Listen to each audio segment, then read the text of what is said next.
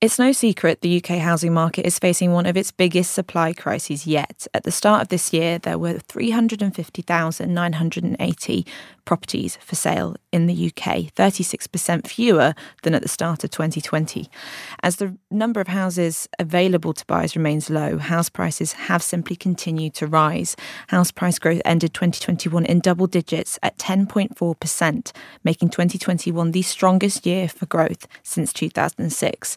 It added around £24,000 to the average house value. Today, we're going to discuss the housing supply crisis in its current state, its impact on the housing market to date, and how it might impact the housing market going forward. I'm Ruby Hinchliffe, reporter at FT Adviser. Joining me today, I have Imran Hussain, a Nottingham based broker at Harmony Financial Services, and Ellie Bateman, Policy Officer at Propertymark, the professional body for estate agents. Great to have you both with us. To start um, today, I think it would be good to, to sort of do some sort of start of 10 questions. Um, I know you guys kind of come from different um, points of expertise, so I'd really like to sort of draw that out from you guys to start off with. Um, so, first question is to, to you, Imran. What impact is the supply crisis having on the mortgage market? It, it's having not a major impact in regards to lenders not wanting to lend. So there's no issue there. So any myths around lenders not willing to lend, we can debunk that straight away. The, the issue it's having is there are many people out there who are creditworthy and able to borrow money to purchase a property. The issue we're finding is there's more buyers than ever before for a smaller pool of properties. On average, I'll use my first-hand experience. There's between 16 and 20 buyers for every property that goes on the market that are in a position to proceed, which is having a knock-on effect and a lot of upset first-time buyers or home movers. Um, and I can't see that slowing down immediately. Thanks, Imran. And I, I, wanted to ask you, just off the back of that, um, a few brokers have talked to me about sort of of down valuations, this this effect of kind of house prices going up, and then as a result, um, when it gets to to actually applying for the mortgage, that extra bit that these houses have gone up by isn't actually being covered by lenders, um, which makes it even harder for people to to afford what's already very very short stock. So, are, are you seeing an issue with down valuations as well? I've not seen a major issue with down valuations, but I have had one yesterday. But that is bearing in mind the property off, you know, was being sold for eighteen thousand pound more than what it was on the market for. So the actual valuation it went on the market for was probably the top end anyway. But then with competition amongst buyers, it's it's at over eighteen thousand pounds above the asking price, and all of a sudden. I know, and the clients are well aware that this is likely to be downvalued. And what happens? It's been downvalued. I think people who are purchasing a property can be realistic when they look at a property and think, hold on, it's on the market now for 250. If we offer 280, is it likely to value up? More than likely not. So surveyors are being cautious with finding, but it is generally within the realms of reality, not um, you know being overzealous and downvaluing for no reason. Okay, interesting. We'll we'll we'll kind of pick up back on that, I think, um, shortly. But but I want to come to you, Ellie. Kind of other side of the the coin. Um, You've obviously been following the, the housing supply crisis quite closely, and, and you have a, a great insight into the policy side of things. Um, talk through me through sort of the impacts of policy so far on the housing supply crisis, and perhaps how you think it could policy could solve this crisis we now face. Thanks, Ruby. I um, I think one of the first things I'd say is the housing supply crisis that we're seeing isn't necessarily a national housing supply crisis. I think we've got clear uh, affordability issues, but I think they are to an extent perhaps not localized, but they are um, kind of regional or geographically sort of space. So I think it's perhaps not such a sweeping statement that we can say that you know policy has or hasn't done what it should have, what it was intended to. But I think um, what we've ended up with is a system that's very unbalanced and that um, doesn't necessarily deliver the housing we need where we need it um, that you, you, could look at from a, sort of a number of different perspectives. Really, I think one of the one of the key things we need, if you're talking about how policy uh, can solve the problem, is we need a we need a planning bill fundamentally pretty quickly. We've been promised that for quite a long time now. Uh, we were hoping for something before Christmas, nothing materialized. Um, and I'm, I'm, sort of keeping everything crossed that something will come through, you know, this spring. Um, but we need certainty for developers and investors. We need a planning system that's consistent, um, adequately resourced, um, and transparent so that we can get the investment we need. Um, again, on sort of from a policy perspective, the, the government's uh, levelling up white paper that was published at the start of the year is quite an interesting sort of look at what might lie ahead and what their ambitions are. I think from that, one of the things that fills me with a little bit of concern really is the the scrapping of the 80-20 rule, which um, if probably aware, but that that's the kind of funding element of um, 80% of, of certain funds being um, spent previously anyway in places where affordability was particularly uh, an issue.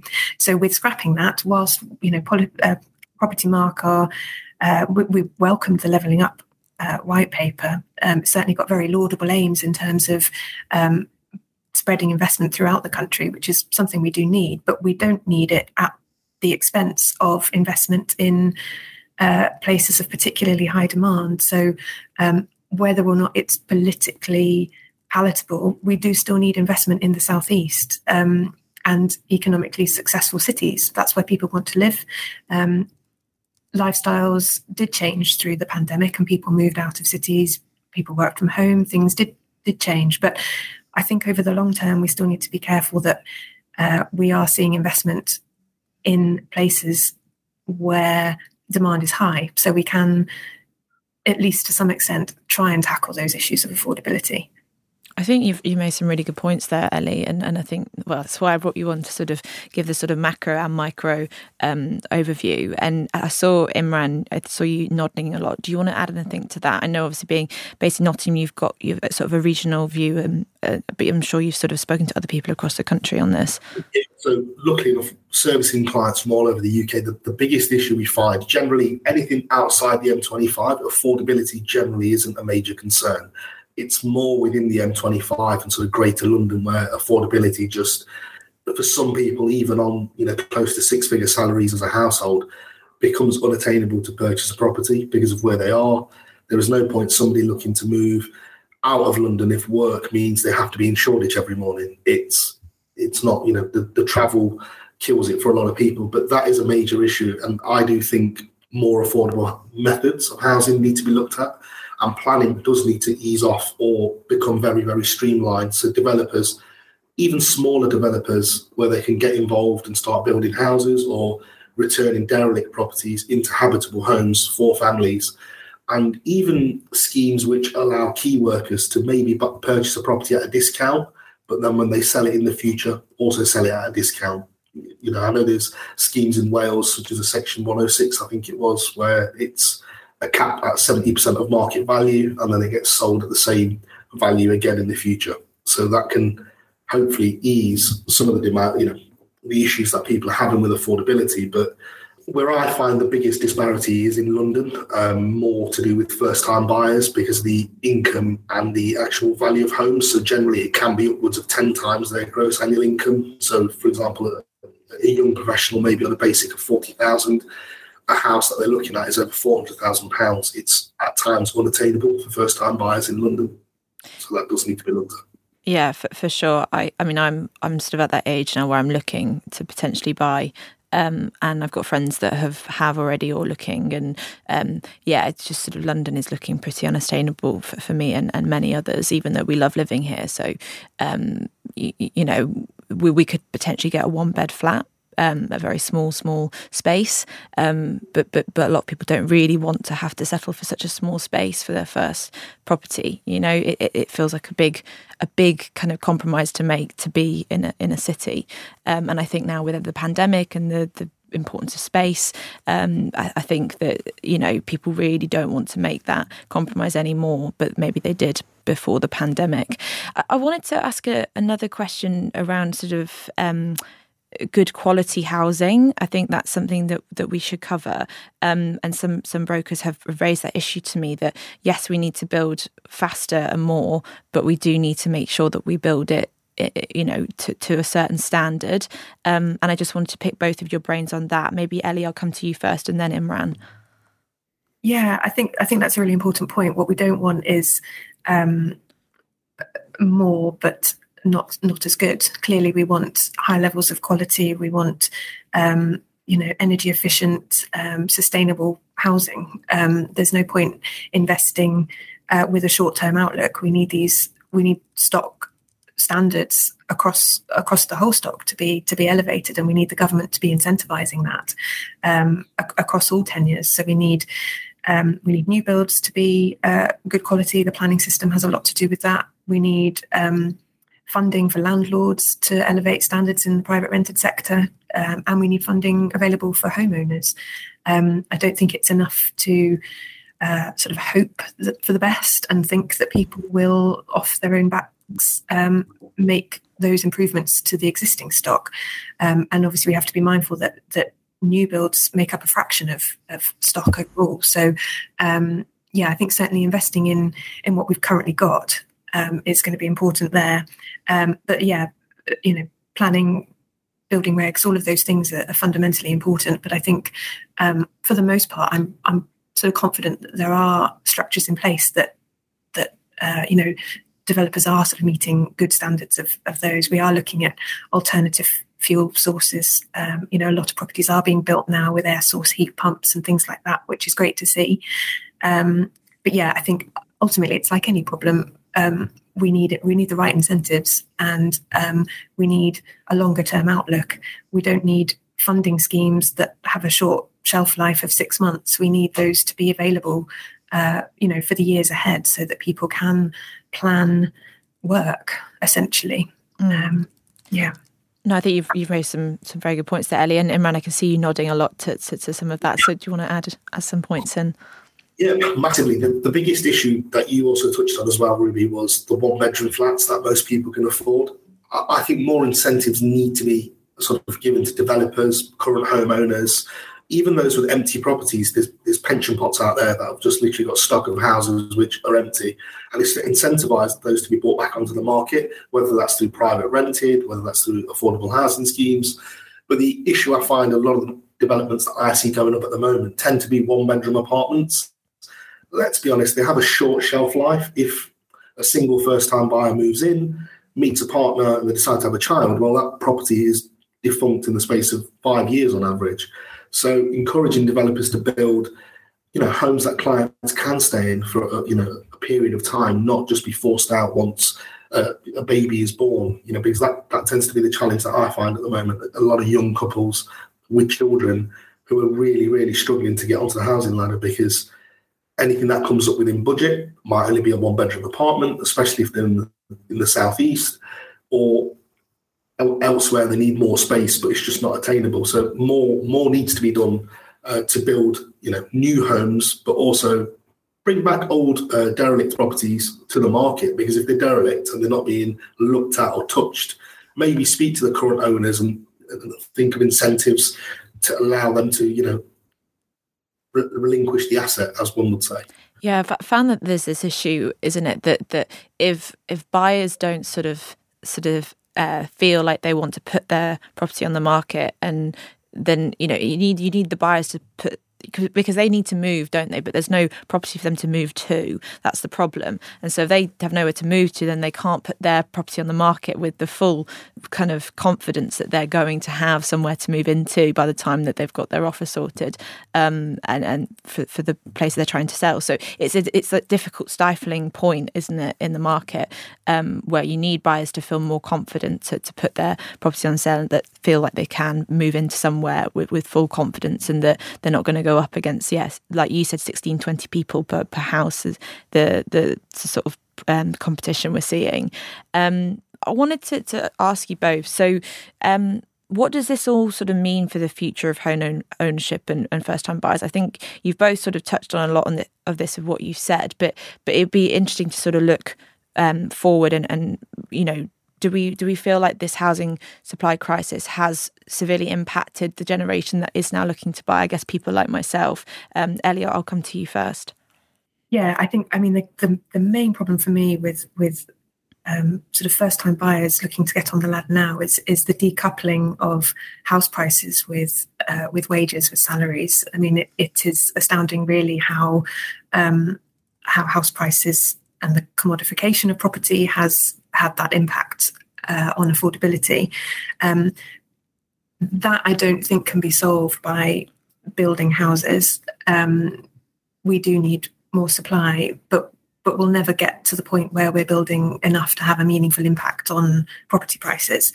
Um, so yeah, I think um, in terms of first-time buyers and, and, what the future looks like uh, there, I think there are sort of bigger factors at play potentially interest rates. Uh, you know, cost of living crisis we're seeing now, um, and um, incomes, tax regimes not necessarily working as they should.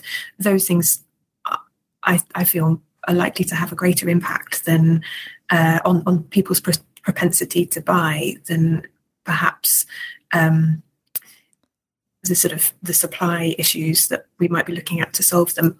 Not that that isn't important as well. Um, but our, our agents, Propertymark agents, um, have been telling us for, for quite some time that you know first time buyers are still making up around 20 to 25 percent of uh, of buyers. Um, so I think um, notwithstanding the, the, the issues I mentioned about sort of cost of living crisis, the pandemic did allow people to save a bit more than they perhaps intended to. Deposits we have seen um, generally being just slightly larger than you might expect for first time buyers. But I think um, the government definitely, if, if it is seriously looking to um, incentivize home ownership, needs to make sure that the schemes that are available aren't just focused on new builds, um, you know, that they are available to the second-hand market as well. Um, you do pay a premium on new builds, and not all first-time buyers um, are looking for that. We need to see things like uh, VAT exemptions on on refurbs. I think Imran kind of touched on on that, getting derelict property back into use. Um, uh, so there's there's a lot of kind of policy levers that the government have got at its disposal to um, correct some of these market failures and and some of these issues, uh, it's not just about chucking money at the problem.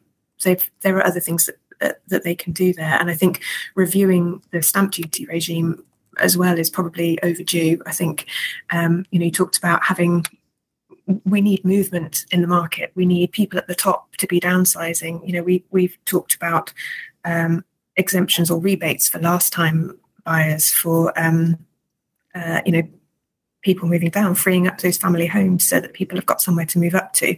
Um, but for that to happen, we need uh, investment in. Uh, you know, over 55s property, more bungalows, that, you know, all sorts of, of housing really to accommodate all needs. Um, yeah, think it's probably a good place to start. Yeah, yeah, no, I, th- I, think you should be in, in government to be honest, giving them some ideas. I think you've got you've got plenty, and and, and Imran, you, I know you've got um, some some ideas on this as well, and I know you were talking we were talking before about about tax, potential tax solutions, but yeah, um, feel free to sort of chime in on this. Yeah, I mean, touching on Ellie's point around uh, the over fifty fives, again, that's generally the the age of client where I find they're struggling to find some somewhere suitable because uh, we all get old uh, and we will all look for either bungalows or adapt our current property. So what's happened? What's happened recently is more and more older people have just adapted their current homes. So whereas historically people would move home every seven years, it's now on average about 13 years where people are looking to move. I I'm not a fan at all of stamp duty. I personally think it's a crux in the market. It doesn't allow families to move because it's an added expense. So if you're a, a family with two children, you're in a three bedroom property, you want to upsize, but because your three bedroom property is worth a bit more now and, and the one you're looking to buy, all of a sudden you're paying thousands extra just to move. No real added benefit. So a lot of people are renovating or extending into their lofts uh, in their current homes, which isn't at all helping the housing crisis, and it's not allowing people to move up and down the housing ladder as easily as it you know should be. Because at the moment, it seems really difficult, even for older buyers who who are you know, asset rich and cash rich at times, to move through the housing ladder. Uh, and dare I say it, should capital gains be looked at, maybe to free up some housing stock, which is where properties are just sat there empty, uh, and, and investors are happy to just pay the additional council tax because of the capital gains implications. You know, for a basic rate taxpayer, it'd be an 18%, and for a higher rate taxpayer, who generally will have a few properties, 28%. I mean, that definitely needs to be looked at because I think, along with stamp duty, that will free up a lot more stock. Plus, it'll incentivize investors to think, oh, actually, I'm not being penalized to sell this property now, yes, it's made a gain, but there is a cap on the amount, whether that's a fixed percentage cap, i.e., 10%, dare I say, across the board, or maybe a fixed monetary amount, i.e., 20,000 is the max you pay as a capital gains. Because if a client's got 10 properties, the government is still seeing money come in to the purse.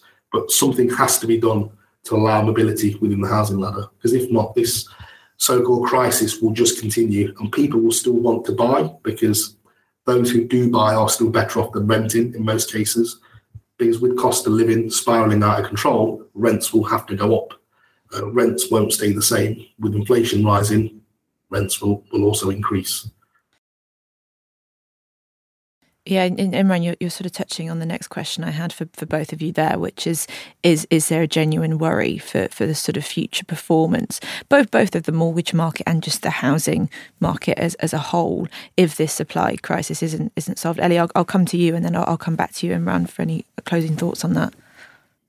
Yeah, I mean, cer- certainly, it we need more um, more impactful interventions. I think in some ways. Um, one of the things, uh, and I know this may not be um, sort of necessarily of interest to Imran, but we we are seeing a huge loss of investment from the private rented sector, um, and that's because of you know tax regimes not doing what they should be, um, not incentivizing that investment. And I think yes, whilst we do want to see more people owning their own home, there will, through choice or necessity, always be a, a reason to rent, and we need to make sure that landlords um, are investing as well if if only to provide homes until um, renters can you know afford to buy um, themselves. Um, but I think in terms of sort of mortgages, the sort of thing I suppose we'd be more aware of just at the moment is the impact on on energy efficiency and and the kind of problems or pitfalls that might be lying ahead in in that regard actually um, in terms of people being kind of locked out of the mortgage market uh, and unable to um, you know remortgage or uh, again, that comes down to government making funding available and incentives available for people to upgrade properties.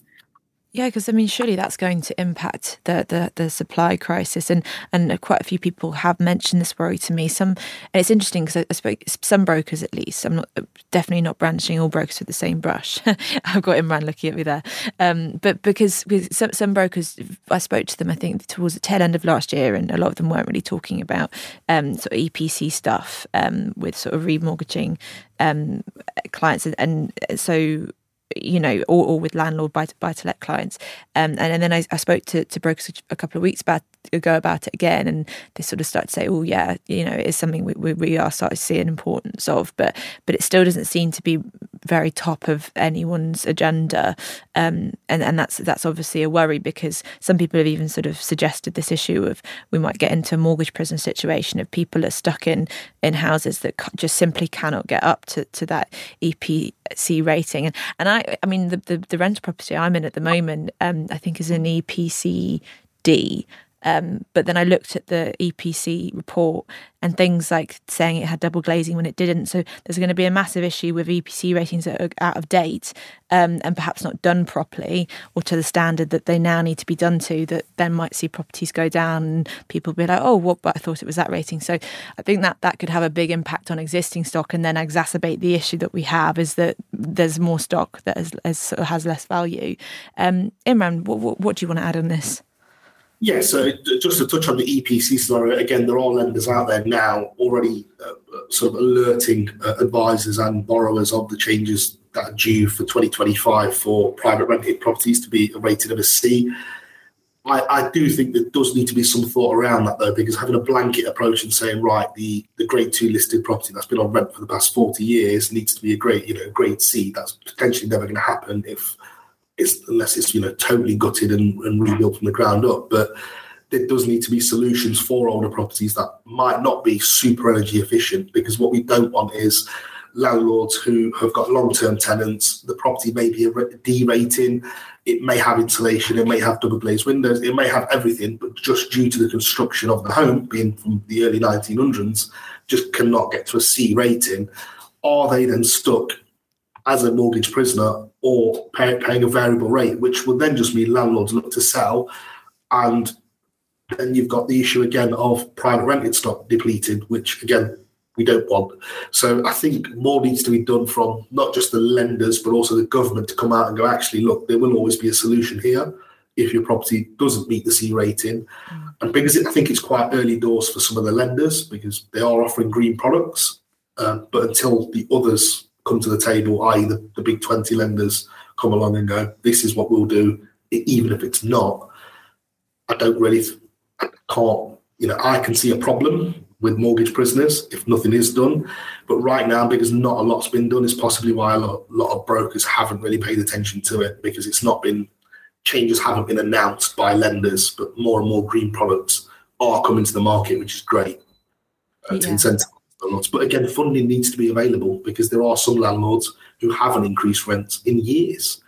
And you know they've just got good tenants and, and they're happy to keep rents below market level purely because great tenants and they'll stay in the home and they're not really bothered about making a profit as, as to say on that home so unless funding is available I think the private rented sector will be the one that's impacted the most because yeah, if they're a pension they'll just dump. I was just about to say as well the the rising energy prices, and we're, we're in a, t- a two year fixed contract at the moment that we signed in September 2021. Um, so we were like very lucky we got in just before, but but when once that is up, we, we've essentially said as, as our house four that we'll have to move out because we know that the property we're in, the price that we will have to pay for energy, we simply won't be able to afford. So I think once we see those contracts start to run out, um, and then yeah, people will be, be moving to other places, and there'll be certain houses that just people won't want to move into because the bills will be too high. Um, so I think that ultimately, Imran, though, to, to summarise, what is your worry um, if this housing supply issue is not solved? The, the, biggest biggest worry is just lack of stock. If it, if we're going to have borrowers who can borrow, paying through the nose uh, for properties, and that's my biggest concern. It's lack of stock and lenders then. See, from a lender's perspective, it doesn't matter because there'll be if there's 16 people who can borrow for a mortgage, one of them will get a mortgage. But the, the lack of supply will just dishearten a lot of people. Will people look to move further afield out of economic hotbeds? So will people look to move out of London? Birmingham, major cities with a lot of employment. So that's my biggest concern. It's do do cities then all of a sudden become ghost towns because people can't afford to live there? Yeah, I mean that that, is a is a potential. I mean, if if prices continue continue to rise and, and and I think growth is is going to slow this year it surely has to at some point house price growth um, but I don't think it's going to sort of by any means dip um, yeah. I think we're not going to have a massive crash. I can't see a massive crash happening. But don't get me wrong, lenders have adjusted affordability models already this year. I mean, HSBC were the first to do it when energy bills rise. They adjusted how much they'll borrow clients. Again, that was the announcement that they did, but people won't really notice the difference. But lenders will keep an eye on cost of living and how much clients can borrow. Yeah, and I, I wanted to come back to, to Ellie just on the um, policy front and planning policy front. I know that the, the, it got delayed in terms of the announcements. Um, and if we're looking sort of into the future and, and, and changes to be expected, when when are we supposed to be expecting this this change? And what's would you say is the sort of underlining most fundamental change that the government could do from a planning perspective? So I don't have a huge amount of clarity on that. I think what we're anticipating is is a kind of spring uh, planning bill, but spring could be you know now until summer recess essentially. So timescales, who knows? Um, I think that the single biggest thing that that the government really need, ra- rather than you know the wholesale reforming of the planning system, because I don't necessarily agree that the planning system is is broken. I think there are parts of it that do work, um, but local planning authorities fundamentally need to be adequately resourced to implement, to enforce, to do their jobs. Um, they also need to have um, access to funding, you know, upfront financing, marginal viability funding, those kind of things, so that they can sort of take a more plan-led approach um, rather than be reliant on developers in a, a piecemeal fashion, I think then we'd see housing supply in the areas we need it, the right sort of tenures to supply the sort of housing we need where we need it ultimately. Um, and I think, yeah, they they need to have those powers and and the funding to do to do that. um, yeah. And in terms of kind of coming to you both now on sort of my closing crystal ball question, I think we've we've covered a lot here, um, and I think this is is probably an impossible question for you both to answer. But I like asking difficult questions because I'm a journalist. Um, when do you think the housing supply crisis will be solved, if it can be solved at all? Um, Imran, I'll come to you first. What, so you want me to give you a fixed year of when it can be solved? I don't think it will be solved immediately, but I think plans can be put in place to incentivize sellers because there are many schemes out there already to help buyers, help to buy. Um, affordability is probably as strong as it's going to get for, from mortgage lenders with regards to income multiples. Um, a lot of lenders are doing five times income, but again, depends on profession. But until sellers are actually now incentivized. The stamp duty holiday proved that it was great because families were then moving and there was mobility within the housing ladder. So um, the government would like to scrap that. It'd be more than welcome. Um, but potentially looking at the capital gains changes potentially to allow investors to offload property, um, maybe at a quicker rate than they are doing now, uh, mainly due to taxation and landlords can no longer write off mortgage interest rate relief. So that's no longer a thing. They're now paying the tax on the gross rental income they receive. So the taxation hasn't worked for landlords. So, well, why not incentivize them to sell without a massive penalty? Because if not, we are going to be here in 10 years' time talking about how to solve the housing crisis. But to add mobility, I think that the taxation system needs to be looked at um, to, you know, incentivize sellers to free up stock and allow first time buyers to get on the ladder, like yourself, Ruby. Yeah, that would be nice. I would like that.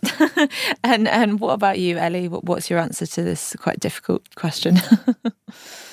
yeah, no, it is a difficult question, but I think I, I mean I'm I'm confident that it. I, I, certainly think it can be solved, but I think what we need is the political will to want to do it. And unfortunately, that means that means government spending. They've got to invest in a in a meaningful way if they want to solve it.